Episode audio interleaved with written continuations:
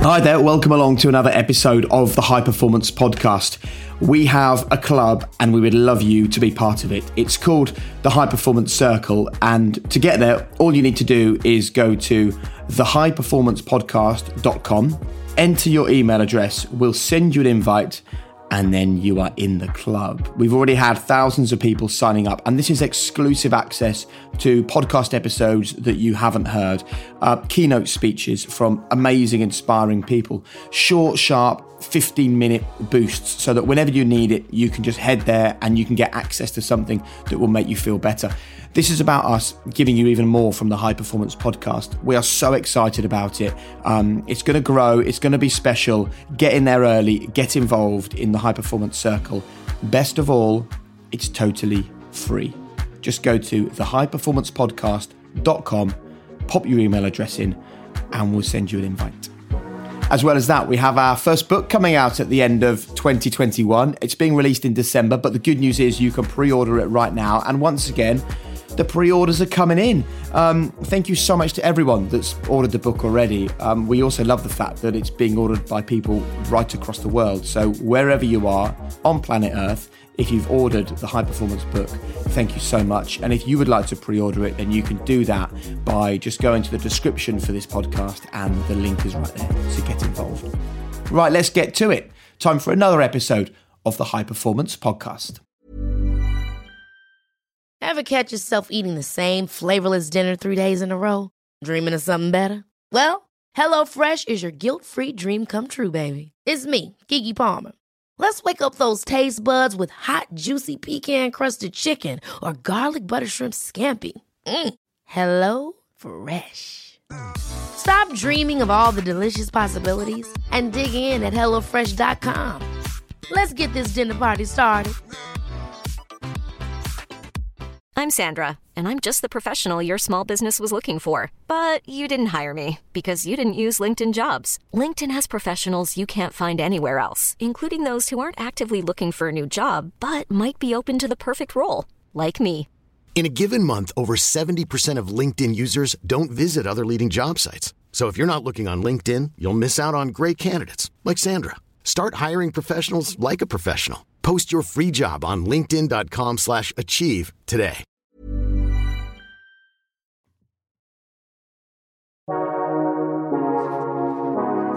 Hi there, I'm Jake Humphrey, and you're listening to High Performance, the podcast that delves into the minds of some of the most successful leaders, visionaries, entrepreneurs, and artists on the planet and aims to unlock the very secrets to their success. As ever, I'm not alone. Our resident professor and author, Damian Hughes, is with us.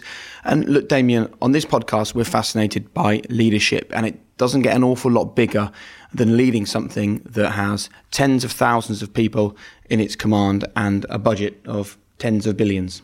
It's mind blowing, Jake, and um, I'm really excited about today's guest. I was fortunate enough to speak to my brother in law who worked with our guest today.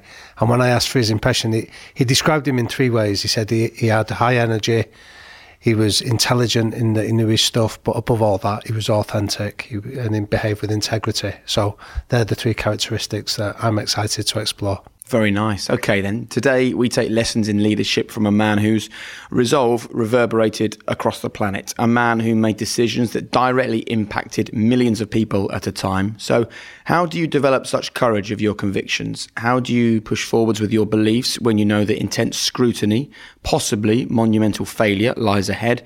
How do you learn to trust your instincts on the biggest of stages? You're listening to a true lesson in leadership from a man who has spent his life on the front line of decision making, quite literally. Please welcome former head of the British Army, General the Lord Richard Dannatt. Lovely to have you with us. Thanks, Jake. No, delighted to be here. Well, let's start then, as we always do. What is high performance? Life is pretty complex. I try and simplify life, particularly when I'm talking about what you need to do in life to young people, children, prize givings, and so on. And I say that high performance is driven by aiming high, being the best that you can, and remembering that courage is key. Life is not as simple as ABC, but it's surprising how often, when I give a talk based on aiming high, being the best, and saying that courage is key, people play that back to me. I was on the train from uh, Norwich to London a few years ago. A chap looked at me and said, aim high, be the best, courage is key. He'd obviously listened to what I said. So those three things I find actually drive high performance. So, where did your courage come from then? Because you didn't come from a, a, military family. Your father was was not in in the military. I know you were talking about studying law at university, but that didn't happen. Yet you take that into the most stunning military career, where courage is probably at the heart of every decision you made. At what age would you say you became courageous? That's a good question. I've never really thought about what age did you become courageous. I think courage is well, there are two types of courage. We have to remember this. There's physical courage, which is the sort of courage that you might develop as a schoolboy. Um, you make that crunching tackle to to save the game or to win the game. But then the other kind of courage, which is almost the more important kind of courage, is moral courage. Identifying what the right thing to do is and then doing the right thing. That gets more difficult. And of course, it's been often said that those two types of courage are differentiated by the fact that physical courage you can run out of. But moral courage, the more times you do the right thing, then actually you find that your stock of moral courage is even greater. When did I first discover courage? I think it's just something that you do, it's part of you. You quite rightly said in your introduction, I didn't come from a military family. Actually, my maternal grandfather went right through the First World War, 14 to 18, and my second, my, my father, I went right through the Second World War. What I was going to do in life, I hadn't really thought through until my last couple of years at school when I thought possibly the army was something that attracted me. My mother was horrified. Her generation had grown up through the war. A lot of people were killed. You know, why would anybody voluntarily want to join the army? So she was horrified. But it was actually it was something with the sort of lifestyle, the sort of outdoor physical side of life, the people oriented aspect of the army that attracted me to it. But you're right. Um, those older and wiser than me at school said, "Don't join the army. Um, I think you should go to Cambridge, read law, and um, become a barrister." And um, I went along with that. I did the Oxbridge exams. I was called to Cambridge for an interview, and someone had said to me, "One question you're bound to be asked in the interview is, do you do any law reading?" And a really good answer to give is, "Yes, sir. I read the law reports in the Times." Well, I, I remembered that. The interview was going quite well. Then the question came, Do you do any law reading? Yes, sir, I heard myself say. I read the law reports in the Times, and I thought, good answer. What cases recently have caught your interest? I thought, oh, that's a bit sharp. well, you only had to be vaguely news aware in the late 1960s, the Bodies on the Moor trial. Um, and as quickly as I could, I said, the Bodies on the Moor trial. And I thought, good, you mentioned a trial. And what about that trial did you find so interesting? And I thought, we're getting really well below the belt here. And as quickly as I could, I said, well, the fact the criminals got away with it for so long. And he looked over his half glasses at me and said, I think, Mr. Dannatt, you might be better suited to joining the police force than reading law in this college. So I didn't go to Cambridge. I went to Sandhurst. I joined the army and did what I wanted to do. And after that, what a life.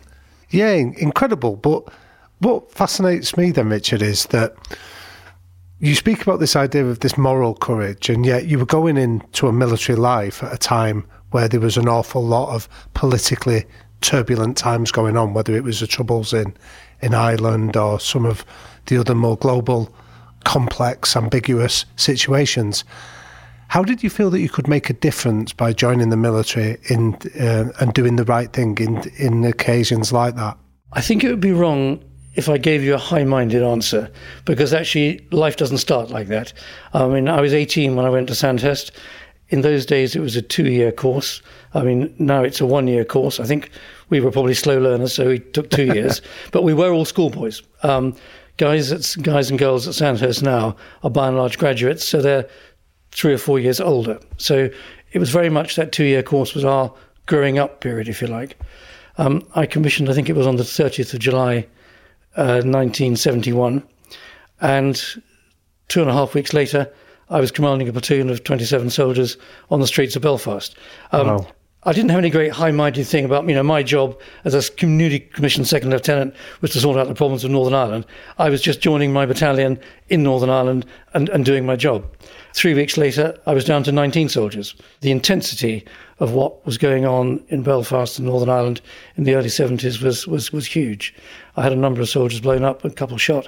Luckily, on that tour, everybody recovered and survived. But you grow up pretty quickly. When I reflect now, before we send a battalion on a posting to Iraq or Afghanistan, we put them through a three or four months pre deployment training period. Well, I had 10 days leave, a weekend at the divisional depot, was in command of a party of 40 recruits from the depot going to join the Green Howards and the Duke of Wellington's regiment. And then lo and behold, I was in Belfast. I arrived at Flax Street Mill and was met by a young officer who said, I've got three hours to hand seven platoon over to you. I'm about to go to battalion headquarters to take over as operations officer because he was shot last night. So within in three or four hours of arriving in Belfast, I found myself commanding a platoon of soldiers on the streets without any pre-deployment training at all. You learn pretty fast in those experiences. Is this at 19 years of age as well? I was 20. Wow. Yeah, in fact, 1977 was the only year in the 70s I didn't serve in Northern Ireland. It was just that was just the preoccupation of, of the army at the time. And what would you say that taught you that you were still using 20 or 30 years later, that quite literal baptism of fire? Well, the great advantage you have as a young officer commanding a platoon is you've got a platoon sergeant who is an older, more experienced person. And I learned very quickly that I had much to learn from Sergeant Dennis Hurst. I guess he was probably in his mid 30s. As I said, I was 20. I was in charge, I was in command, I had to take responsibility for the decisions that I made, but equally, I'd be a fool if I didn't listen to his experience. So, learning from others and garnering their experiences and applying to yourself is, is a really important lesson to learn early on. You're still very young there, and you're still in command of a of, of a group, despite the fact that there was someone senior that you could lean on when you needed to. So, did you suffer with inferiority complex, or did you feel like you belonged? It takes a while to be accepted. I mean, I grew up in Essex. I joined the Green Howards, which is a North Yorkshire regiment. Most of the soldiers come from Middlesbrough, pretty tough area. They had had a previous platoon commander they'd had for two years, and then suddenly this very fresh faced youth turned up and was their new boss. So I had to earn their respect. The Sergeant, I mentioned.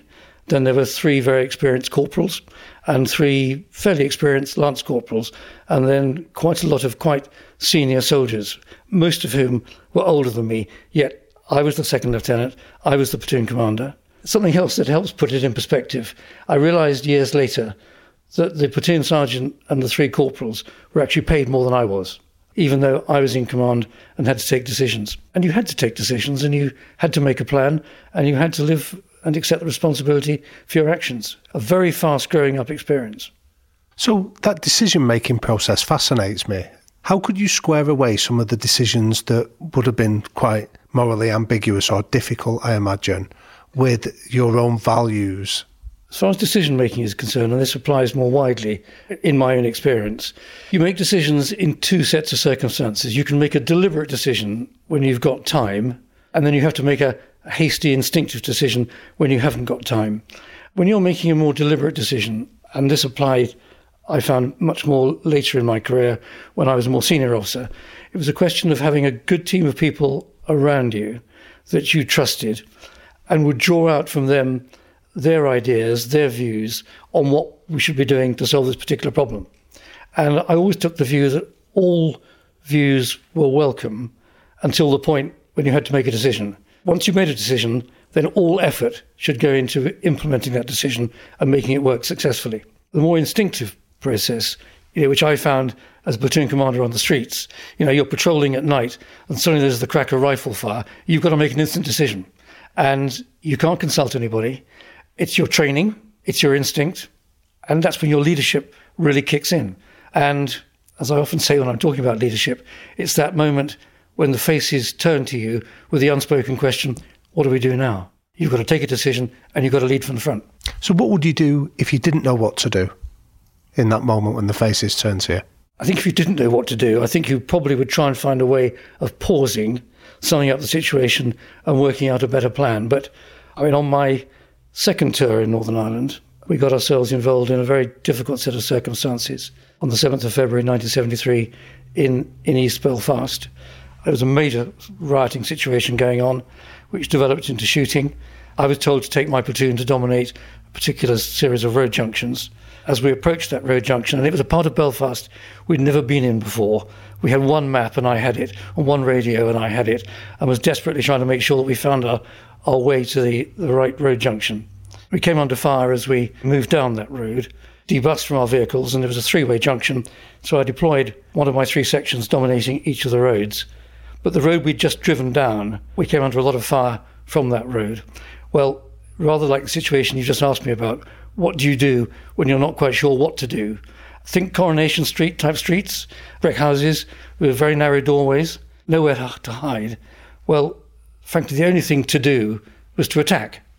So we set off down the street, myself and four soldiers on the left hand side, my corporal, Corporal Austin, um, four soldiers on the other side of the street, and we skirmished down the street, exchanging fire with the terrorists. Actually, we, we shot two dead. Others came out with white flags, and sort of that sort of thought went through my mind: step forward to accept the enemy's surrender. Well, I was about to do that, and Corporal Austin said, "Don't do that, sir." And it was just as well because there was another gunman in depth who then opened up. At which point, discretion became the better part of valour, and we withdrew back to where the rest of the platoon was. So, what had been successful up to that point, I'm afraid things then changed. Two gunmen outflanked where we were, and I was just in the process of briefing one of my other corporals to move his position, standing at the back of my Land Rover, and my driver was down beside acting as a sentry. So, one of these guys on either side of me. Some more shots rang out, and the corporal I was talking to went flat on his back with a bullet in the chest, and my driver slumped with a bullet in the back. Tragic. The driver died. Corporal Howell actually survived. Quite extraordinary. Big heavyweight boxer, knocked flat on his back. We dragged him to cover, unzipped his jacket, his flak jacket, and there was the bullet head. It had just pierced his skin, trickle of blood. We said, Well, you're a lucky sir, and said, Put that in your pocket and carry on. But Tupper Hall, my driver, very sadly died. I'd been standing between these two guys. I had the map been flapping my hands. I told everyone earlier in the day to put their steel helmets on, but I'd been too busy, so I was still wearing my berets. So they were probably shooting at me, but actually hit the other two guys.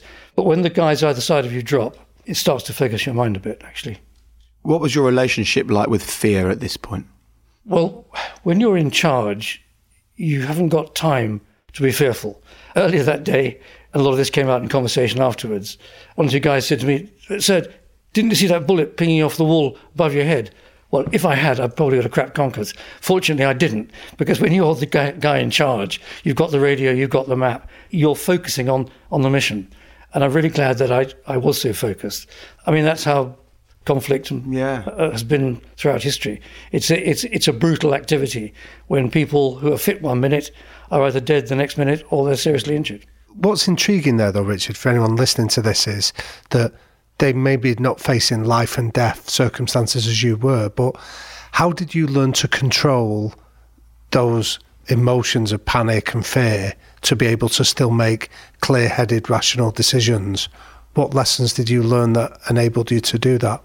Well, it might sound corny, but I think this is where training actually takes over. And that's why the Army is a brilliant organisation for training people, whether you're training people in fieldcraft, uh, sort of to operate in the countryside, or whether you were training staff officers to deal with really major problems. Most unusually, we take the brightest officers for a year in their early 30s and train them to become senior staff officers and senior commanders. That's investing a year in their early 30s. There are not many businesses that would actually do that. So training is really important. And an important thing about training is that you try and replicate as many situations that people might come across so that they've been there before and have got sort of handrail to take them through. You can't replicate everything. You'll suddenly find yourself sometimes in circumstances that you've never been in before. But um, that's where you've got to use your intelligence, use your wit, use your instinctiveness. But that's also governed to a fair degree by your training. It would also have been a period in your life where you would have learned an incredible amount about other people because your life depended on the people who are around you and, and their life depended on yours. So, what did that teach you about recruiting the right kind of people? Yes, I mean, it's the right kind of people to do what kind of job. I served in an infantry regiment. The infantry is the sort of most basic part of the army.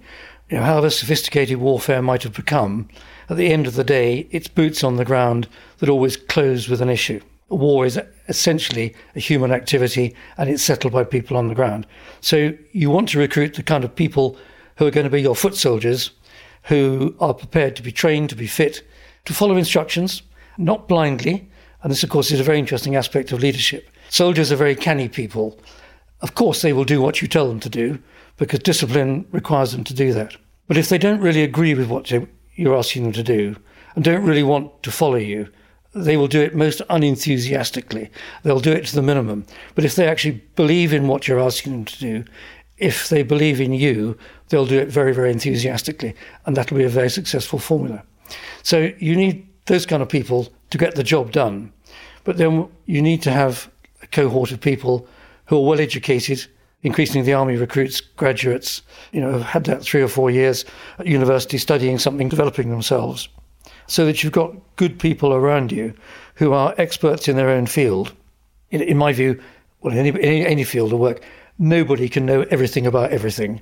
But if you've got the right group of experts around you, you've probably got someone who knows a lot about various aspects of the issue. So it's a question of getting good people around around you to help you make decisions, and then make sure you've got a good team of people with you who are going to help you implement those decisions. You're describing there very much like the physics of recruiting people, but it's the chemistry of those people then in terms of how they interact that is particularly fascinating. So, as you're describing it there, I'm, what's coming to mind is the example from I think it was a 1973 Yom Kippur War where Israeli intelligence had all intelligent, smart people around them, but they failed to to avoid groupthink in terms of what the Egyptian forces were intending to do. And what I understand is they invented the tenth man rule, of somebody that had to be the provocateur, the dissenting voice, to force that, which is almost like the chemistry of a team. How did you go about avoiding that group think of recruiting people from similar backgrounds that that then conceded to the hierarchy of, of military decision making? Yeah, there, that is a potential weakness of a military hierarchical system that the boss is by definition more senior than everybody else. So there is a danger of everyone thinking, well, that's what the boss wants to do, so that's what we'll do. But certainly when I was in more senior appointments, and it's not something just down to me, but it's something that we routinely do, is in our decision making and our testing of the decisions, is have a red team, if you like, to argue the other side of the of the coin to test the, the assumptions, to test the decisions that you've taken, to see if the course of action that you've chosen actually is robust. And then we often do, as we call, we do the what if game. Um, you know, this is the plan, and we're doing this. But then the person you've asked to lead the red team then throws in a what if. And that tests the strength of your plan. And this, of course, is where politicians get a bad name. And it's, I think, unfairly so. Politicians are often criticised for a U turn. I have no problem with U turns if the circumstances in which you based your original decision have then changed significantly, then quite rightly you should go around the decision action cycle again and review the plan, the decisions that you made previously against the new set of circumstances. And if those circumstances have changed, the ultimate objective may not have changed, but your scheme of manoeuvre has got to change. So we'll do this a different way.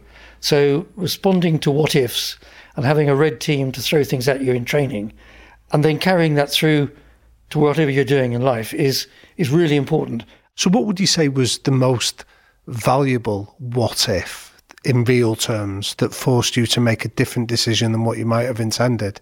Probably the most satisfying part of my military career was when I was Commander of British Forces in Bosnia in 95, 96 the Bosnian War was a very messy three-headed war between the Serbs, the Croats, and the and the Bosniaks, the, uh, the Muslims.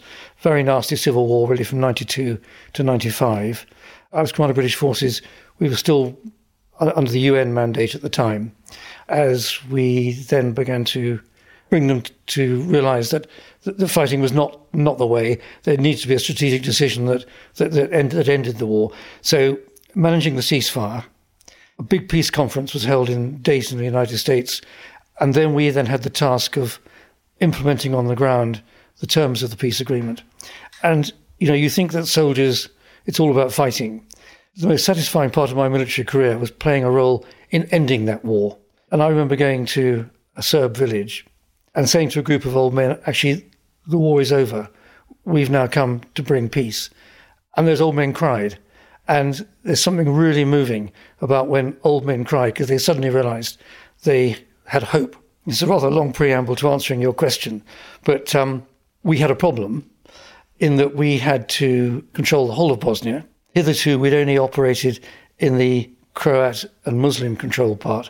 We'd never been able to operate in the Serb controlled part. But I knew I had to operate in the Serb area. But what I didn't know was how the Serbs were going to react. Their leadership had signed up to the peace agreement, but would the word really get down to their to their soldiers on the front line? And we had to cross the front line to operate in their area. So I decided that the best thing to do was to go across the front line to meet their senior leadership and say, look, I'm now the NATO guy with a strong mandate, is now going to impose this peace settlement on you, which your leadership has signed up to. Don't let this go wrong at your level. Make sure that you brief your people right down to the junior soldier on the roadblock when we're going to cross the ceasefire line to make sure that he doesn't shoot at us because we've come to bring peace. So I, I had to go across to Banja Luka. I took a bunch of Hereford hooligans with me um, just to keep safe. We met the senior Serb general, and I said exactly what our plan was going to be. On that day, at that time, at that place, we would cross the line. Do not shoot at us because we're coming to end this war. And it worked. When we crossed, the Serb soldiers were in their best uniforms. So it was the right thing to do to uh, take a bit of a risk crossing the line several days beforehand to um, make sure that they were briefed and that the peace process held. In, in many ways, that beautiful story is an example of the power of humankind, the ability to go and have a conversation on a level with someone who at that time was still an enemy. But I wonder how much the other side of the ability of a human being to create carnage and despair and death and havoc challenged you in that particular war because it was a harrowing conflict and you are you have a strong Christian faith and I wonder how the how the two sat together. Well, the two sit together because it, it's a sad fact of human nature. It's a sad fact of who we are that bad things happen, evil things happen. At low level, it's it's, it's someone who chooses to be a bank robber or, or, or, or whatever, or whether it's someone, an extreme example like Adolf Hitler, who takes control of a whole country and, and does all the outrageous things we know that Nazi Germany did. In the same token, you look to see what happened on the Serb side, Croat side, and Muslim side in the Bosnian Civil War. Awful things which should not have happened in the 20th century. So you have to accept, as just a function of life as we live it, that bad things will happen. From a Christian point of view, you have to accept that if evil is not confronted by good, evil will triumph. And um, you know we've just just been celebrating Easter, haven't we? You know, the story of of Christ who lived his life for 30 odd years and then bad men crucified him and tried to kill him. But actually, because of who he was as the Son of God, he triumphed over that. And it showed that good can overcome evil. I mean, I think in the context of this conversation about leadership, you can look at many people whose leadership styles you choose to follow. But Christ's style of leadership is a really interesting one.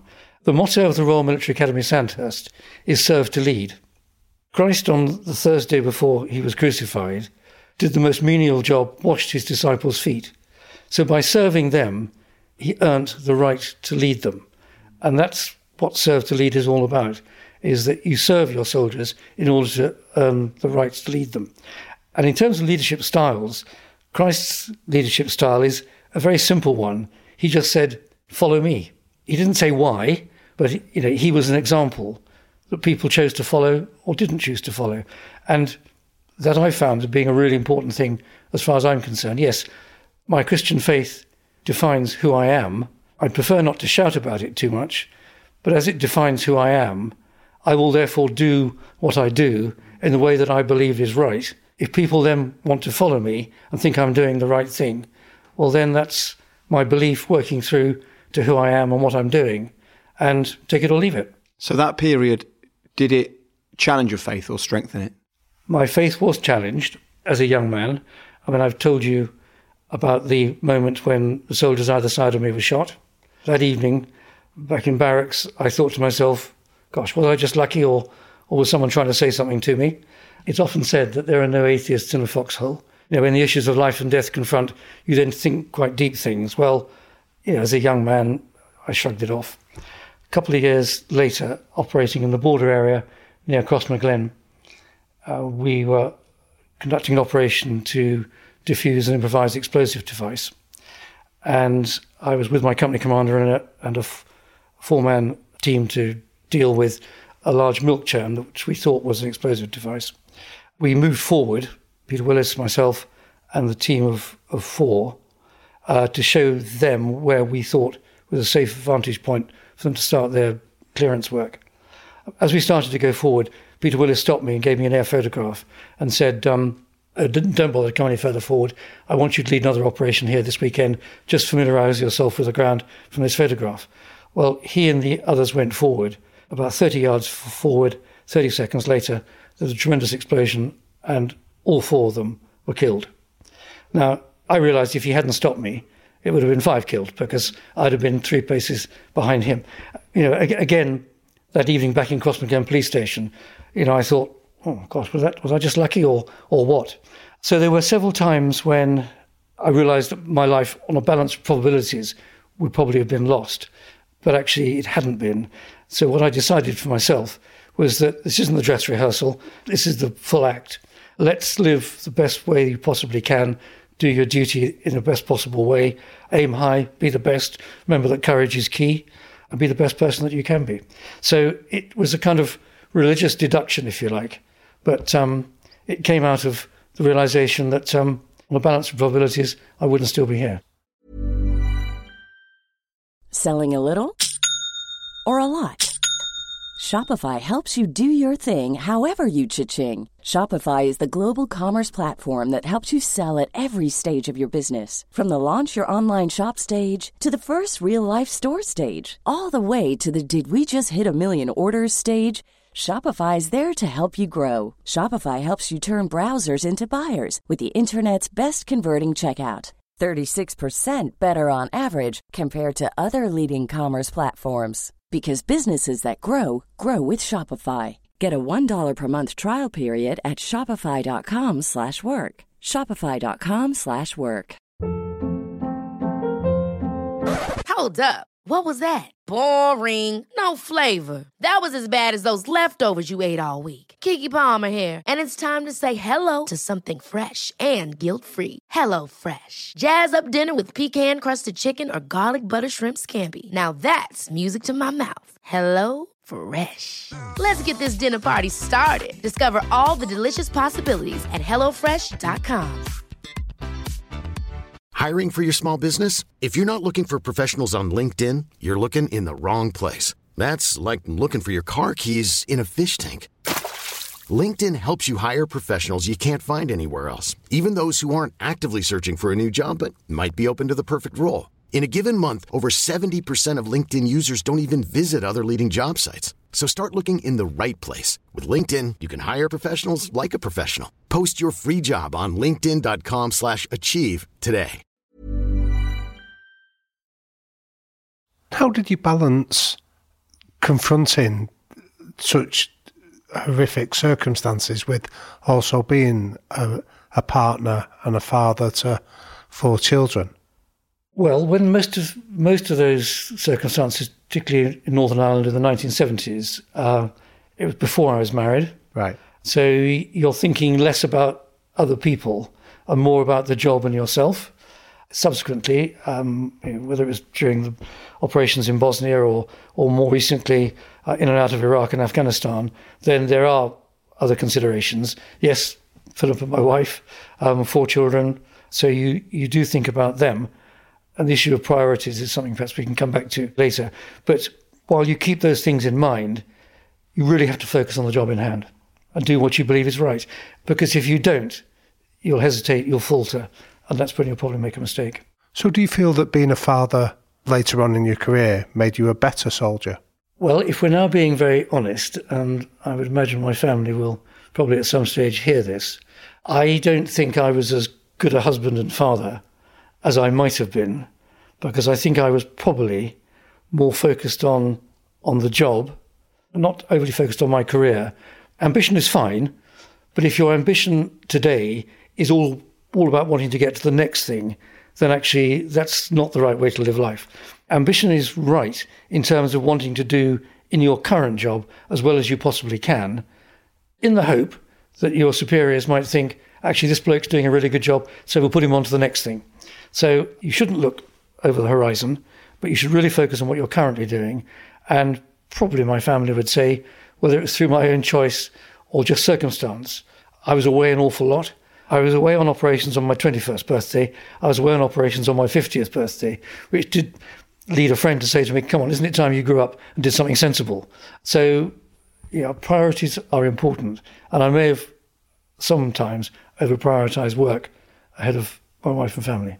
But would you say that it wasn't prioritizing work because you were so ambitious to move to the next level? It was because you had ended up, you know, particularly when you were the head of the British Army, that's not a job that you can do part time. You're either in it or you're not. So almost as a victim of circumstance, would you say? Yes, I think I think that's probably right. I mean, if I, I think in any field of life, if you're a conscientious person with a strong sense of duty, whatever you see the requirement of you is what you want to put 110% into. So, yes, one did one's duty as conscientiously and as thoroughly as one could because it was the right thing to do. Unfortunately, with my wife, very understanding, particularly when I was away for extended periods of time and you know, we had three little boys and she was in Germany and I was, you know, away for six months. All the responsibility of running a family, effectively as a single parent, knowing that the other part of the family was in some form of danger, was a challenge. And then, of course, it got worse for her because the time when I was commander in chief, the number two post in the army, and then chief of the general staff, the number one post, Bertie, our middle son, was in the army as well. He did two tours in Iraq and a tour in Afghanistan. So it wasn't just a husband who was away, it was a son who was away as well frankly, top marks to my wife and absolutely. And, and, and were you, were you aware well. of that at the time, or is it only in hindsight you realise the pressures it put on the family? I think if you, and this isn't intended to be a plug, but if you read my autobiography, leading from the front, I make quite a number of references to how remarkable Pippa was to do this while I wasn't there. I think it was probably only later on that actually I realised a bit of a selfish so and so, but probably selfish because I wanted to get the duty done, to get the job done. But actually, it did mean there was a tremendous amount of extra pressure on, on my wife and the family and on the children. I think I realized that probably in retrospect. If I could live certain parts of my life again, from a domestic point of view, I think I would do it slightly differently. I'm embarrassed sometimes when I think about what I decided sometimes, which was in line with my military duty, but not actually um, best for the family in terms of passing on your wisdom to anyone that might listen to this, Richard, what advice would you give somebody that has that sense of duty that they want to do the best they can, but they're also trying to balance situations similar to your own? Well, I think what I would say is it's priorities, getting your priorities sorted out. And my priorities on reflection, my top priority is sorting out what I want to believe in, because what I want to believe in will determine who I am. My second priority should be the family. And my third priority should be the job. That's what I've worked out subsequently. Belief would probably always have been there, number one, but probably the job would have come ahead of the family. And I think that um, belief, family, job is probably the right priority list to, but, um, to operate look, to. We've spoken on this podcast with Stephen Hendry, multiple world champion, right? All he did was hit snooker balls on on the baize, right? you were making decisions that would cost, if they were wrong, cost the lives of hundreds, maybe even thousands of people. They would change the course of history.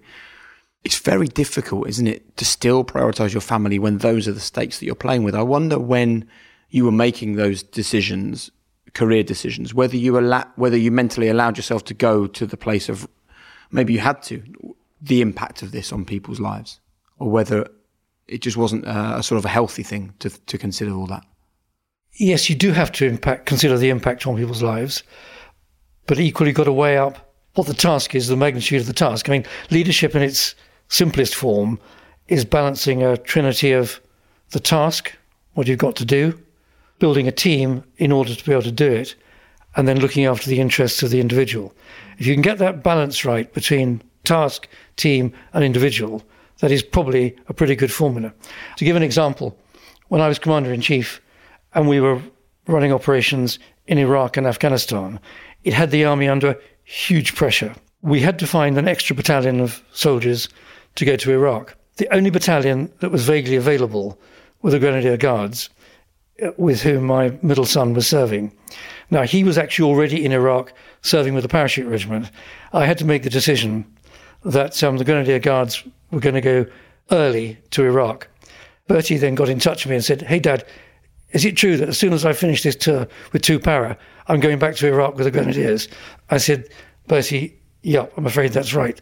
And he was home, I think, for only about three weeks before he redeployed back to Iraq with his own regiment. So I had to take that decision as commander in chief, knowing it would impact on my middle son, and um, that was that was difficult for him.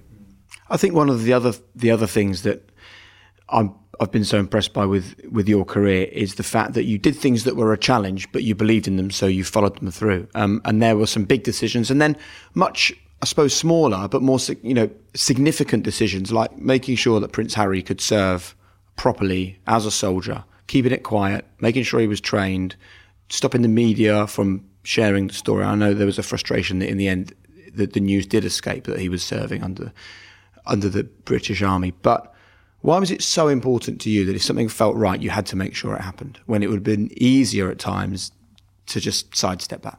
Well, again, I, th- I think if you've worked out what the right thing is, you want to make sure the right thing happens. I mean, you've used the example of Prince Harry.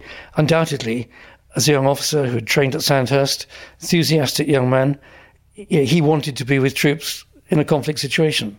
We tried to get into Iraq. The press speculated. Um, speculation was so accurate that we couldn't send him. We then had this extraordinary moment when I asked all the editors of the major television, radio, print media outlets to come to a meeting in Ministry of Defence when I said, look, I need to get Prince Harry on operations in Afghanistan, and you want to be able to report that story. But if you speculate, I can't send him. So why don't we do a deal that we will make his story available to you in training beforehand, while he's operating, and afterwards, but you don't report anything until it's over. And quite extraordinarily, they signed up to that. We knew it would break at some point, but he was there for 10 weeks, 10 weeks that absolutely made a man of him and defined his military career. Extraordinary to get away with it. We told virtually nobody, didn't tell our ambassador in Afghanistan, for example. I did brief the Secretary of State for Defence, who told me I'd never get away with it. He was courteous enough afterwards to say, hmm, well, I thought you wouldn't get away with it, but well done uh, uh, that you did. But it was the right thing to do. Fast forward, when I was about to become Chief of the General Staff, having spent the previous two years training the army for this dual deployment in Iraq and Afghanistan, and we were only really configured for one such operation, but circumstances required us to do two, the army was under huge pressure. So I wrote a very lengthy letter to the Secretary of State for Defence to say these are the problems that the army has got. Um, and we were hemorrhaging manpower at that stage. These are the things that we need to do to increase the welfare support for soldiers, in some areas to increase their pay and allowances, in some areas to increase their medical support and welfare support, and some of their equipment. But he just didn't get it. So I had a problem then if having gone to the top of the political decision making process and said, These are the problems. You know, we'll do the job, but actually give us the tools to do the job. And he didn't get it. I then chose to go public and talk to the media. Now, this was all well and good, but it very nearly backfired after the Daily Mail had slightly over dramatized an apparent split between me and the Prime Minister. There was a serious danger I'd get, I'd get sacked. And I was in my office sort of the morning after this broke, and I'd done lots of media stuff to explain the circumstances that we were in, that we needed to prioritize between Iraq and Afghanistan. And at that stage, Afghanistan was more important. So we needed to wrap up in Iraq as soon as possible. I saw a sort of breaking news bar come across my television set in the office that said, PM backs General Dannatt.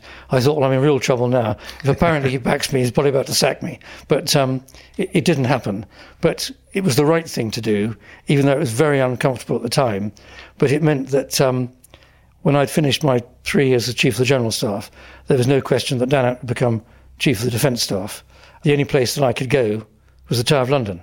Um, and that's where I went as constable for the next seven years, yeah. which was very enjoyable. If you had lost your job, would it have made it the wrong thing to have done? Well, my number two said to me around that time, he said, Richard, uh, if you resign because of the problems we've got, just remember the next morning, all those problems are my problems. So actually, I never threatened to resign. I did try and put quite a lot of pressure on because that was the right thing to do. And we did make some progress in, in a number of areas. And over time, we won quite a number of the arguments. It made me very unpopular with Messrs. Blair and Brown as prime ministers. It made me pretty unpopular actually also with the heads of the other two services because we were doing the heavy lifting, the fighting and the dying, and by and large the, the Navy and the Air Force weren't. But the major share of resources was going to their major equipment programs, whether it was aircraft carriers, frigates, destroyers, fast jets, and whatever. But we needed the goods, we needed the tools now to be successful in Iraq and Afghanistan, where we were fighting and dying. But to me, it's fascinating because that's a very different type of leadership that you described when you went in to Northern Ireland in the early 70s and then by the 1990s the leadership there has been a diplomat in so many ways, which is very different. What lessons did you learn in that second career almost as a diplomatic leader that our listeners could learn from? The biggest lesson I learnt from that period of time, and I'd had an opportunity about 20 years before. For three years, I was the military assistant as a lieutenant colonel to the Minister of State for the Armed Forces, the number two minister in the Ministry of Defence. So I'd watched senior officers interacting with senior politicians. But the lesson I learned from that and learned from my own experience is that if we do our own job to the best of our ability and don't tread on the toes of someone else, it works quite well. Which I mean, let politicians decide the policy, let generals, admirals, and air marshals decide how we're going to do it, and don't let's get on each other's turf, but work up a good relationship to work together, to recognize their strengths, and they have to recognize our strengths, and then you work together as a team. Um, if you get on each other's turf, that's when the friction starts. Relationships break down, and it doesn't work properly. And we spoke about inferiority complex as a young soldier leading a group of men. What about when you're sitting in front of prime ministers and members of the royal family? Do you then get that inferiority complex, or did you, at that point in your life, feel that you absolutely belonged and you had the knowledge and the information to completely speak your truth? Because for a lot of the people that listen to this podcast, that's when they feel like they're most powerful, when they really believe what they're saying. Yes, it's a, this was an iterative process, a cumulative process. If as a 20 year old second lieutenant, I'd found myself where I was with the difficulties and responsibilities I had in my mid 50s as Chief of General Staff, I wouldn't have had the foggiest what to do. But your experience does build up over time. You make mistakes, and I made mistakes. The important thing about making mistakes is that you learn from those mistakes, and your confidence in yourself and your confidence in your ability to do what you've got to do grows. You, know, you mentioned it in the context of the of the royal family. Over the course of the last many years, I've met all the senior members of the royal family and Her Majesty on, on many occasions. It's always a pleasure and a, and a thrill to meet her, but I, I don't feel intimidated or awkward because one respects who she is and what she does, and there's a certain amount of mutual respect as well that she recognises at that point in time I was the head of her army, or in other times that I've, I've met her more recently in other roles. So your confidence grows on a cumulative basis. And I think that's an important thing to realize. Sometimes, you know, you find yourself in a situation where you are out of your depth. Well, that's when you've got to work jolly hard. And back to the earlier part of our conversation, you know, you have to fall back on your training, fall back on your instinct. And um, I've never really, I've never believed in not saying I couldn't do something. I, I've sort of looked around and seen what's going on, and yeah, I'll give this a good shot. Have you um, believed in being vulnerable in front of people? It depends the circumstances that you're in. If you're in a high profile leadership position, it doesn't do to look vulnerable. I mean, there's a slight danger in, in, what, in what I'm saying there because if you're trying not to look vulnerable, you might make a hasty decision which could be a wrong decision. I mentioned before that when there's time, it's perfectly reasonable to ask other people for their point of view, to try and get their view on a decision that you've got to make. That's that's a strength. That isn't that, that isn't a vulnerability. But when you're in that position and the faces are turning to you with the unspoken question, "What do we do now?" That's a moment when you have to be confident and decide and lead. That's not a moment to be vulnerable. For our listeners on this, I'm trying to think of a good way of, of, of, of asking this question that when you're looking into the face of real power, whether this is hereditary power that you described with the royal family or people that have been elected into positions where they can shape world events, most of us are never going to be in that position of, of, of being so up close and personal with it. What's the one thing that you've seen or learnt from being in that position that you think would be valuable for our listeners to understand?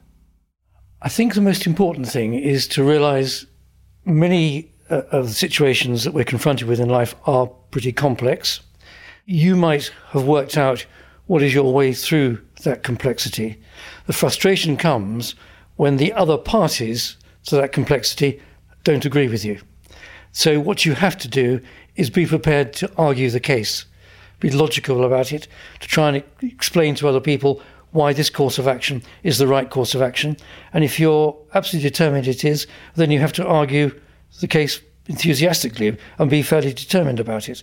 And this is something in the latter part of my career, particularly when, as a senior military person, you were dealing with politicians who didn't have the same, no criticism here, but just their background doesn't give them the same understanding of the issues that I grew up dealing with.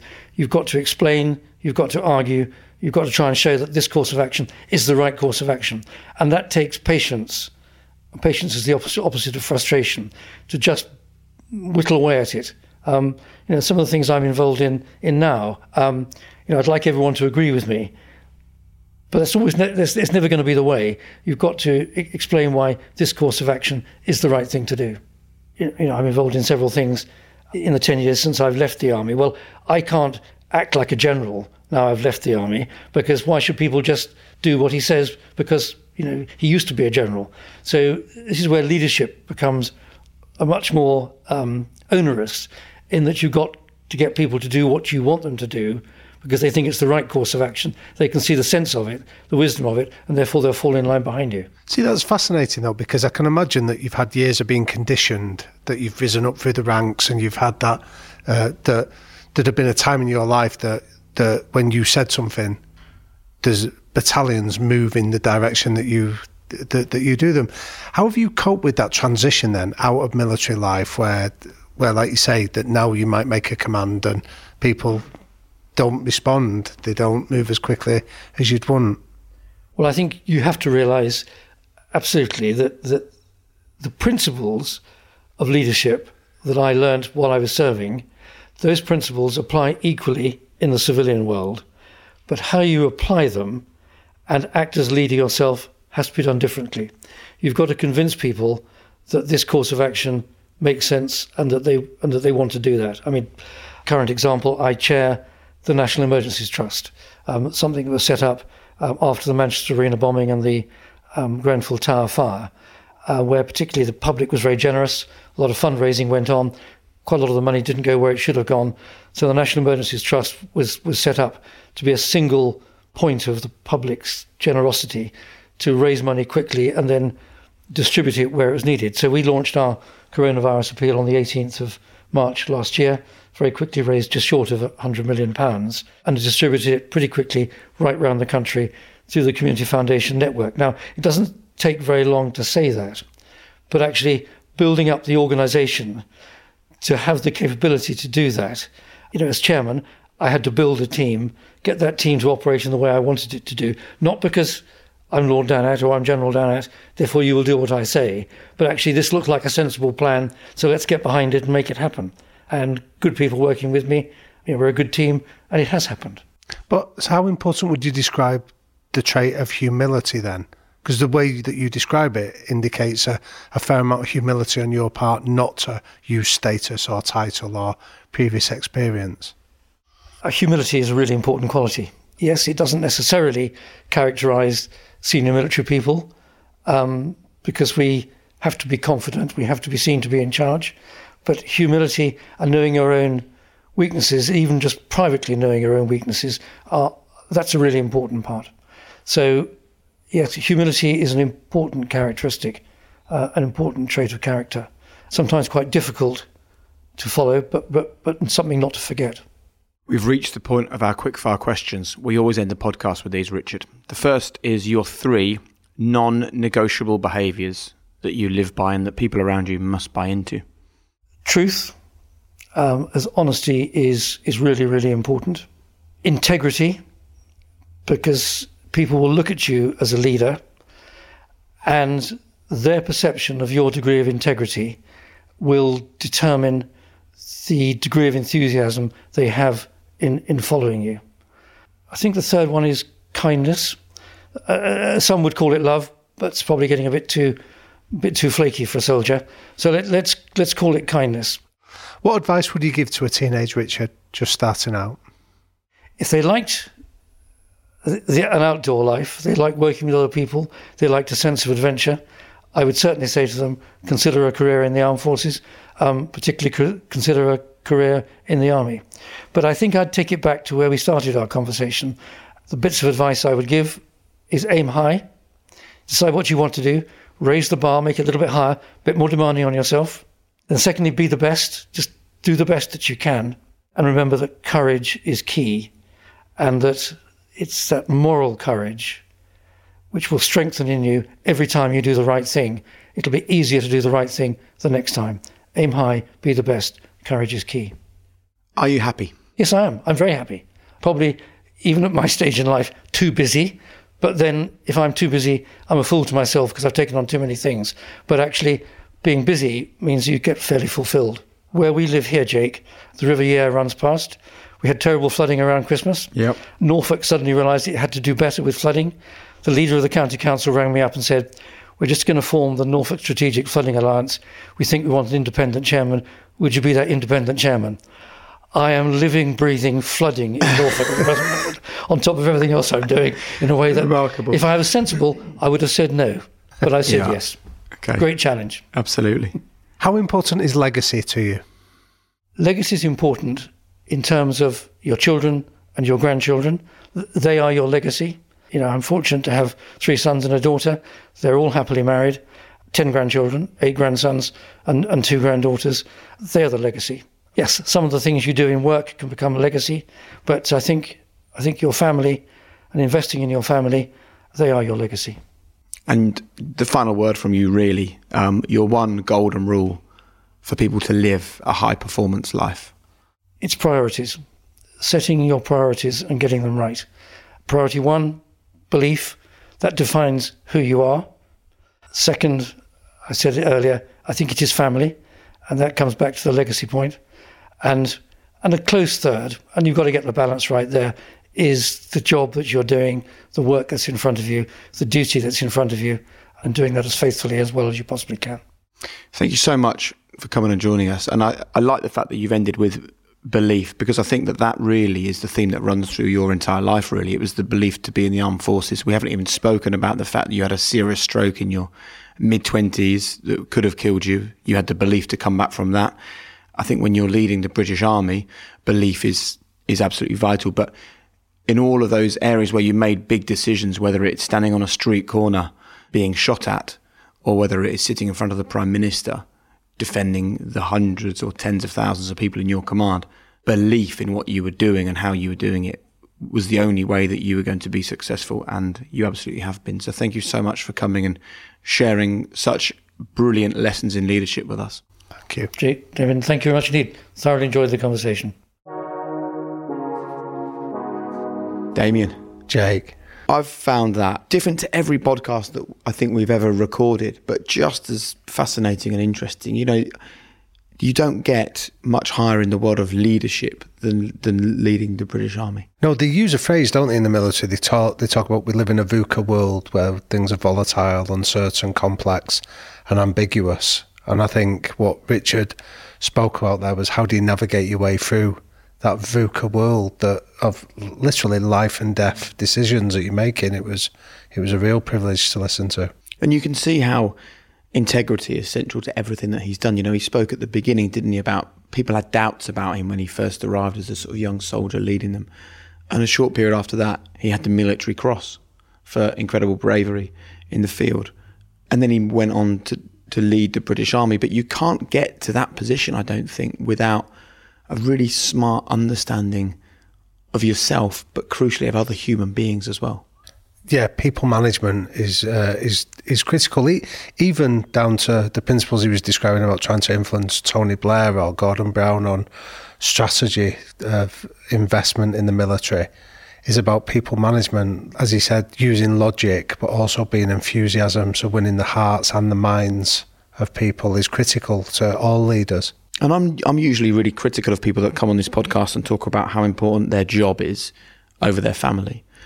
But actually, when Richard sits and talks to us, he doesn't even describe it as a job, does he? He describes it as a duty. Yeah. And you can see not only how you end up in a position where that job becomes your life, but also I'm sort of pleased about that because I want the person who's leading the British Army to have that their single-minded focus because it's the safety and security of the country and of the people fighting for us. Yeah, I had a bit of a weird metaphor in my head about like who would you rather have flying a plane? Was it somebody that's just come off a big party the night before, or is it somebody that actually loves aviation and is really prepared? Well, you'd feel safe in the hands of that second one. And like you say, that who would you rather have defending the country and the safety, somebody that sees it as a bit of a hobby or somebody that lives and breathes it. Absolutely. Oh, so interesting. And I, I think also for us to speak to him now, you know, when he's 70, we see a very different Lord Dannatt to the man that we would have seen in his 30s, 40s, or 50s, I think. Yeah, I think so. But like I said at the start, I spoke to uh, a relative that had served in the British forces under him when he was uh, commanding it, and they spoke there about that integrity, the fact that he defended soldiers' rights, he spoke up to the powers that be, and represented his people, and that brought him real loyalty. And uh, and I don't think that's any different from the man we see today. Brilliant. Thanks for your time, mate. Oh, thanks, mate. Loved it. Well, thanks very much for being involved in this week's High Performance podcast. I hope you've enjoyed it. I can't believe that's it for the fourth series, but the good news is, despite the fact that we're going to take a short break from releasing episodes, you can't escape from us. The High Performance Circle is waiting for you right now. It's free. It's our club. It's access to even more content, even more inspiring people, even more brilliant messages than ever before. Just go to the highperformancepodcast.com, put your email address in, we'll send you an invite and you'll be in the club for free. And that is it. Myself and Damian Hughes can't thank you enough for your company throughout this series. The numbers of downloads have been off the scale. The conversations we've been having on our social media has been amazing if you don't already, Damian's a great person to follow. He's inspiring, he's full of wisdom, tips, hints. He's brilliant. You can find him at Liquid Thinker on his Instagram. You can find at High Performance on Instagram as well. You can also subscribe to our YouTube channel that has tens of thousands of subscribers already. Just go to YouTube, type in High Performance Podcast, and find it right there. And worry not, we will be back for Series 5 in just a few weeks' time. Bigger, better, more inspiring than ever. See you soon.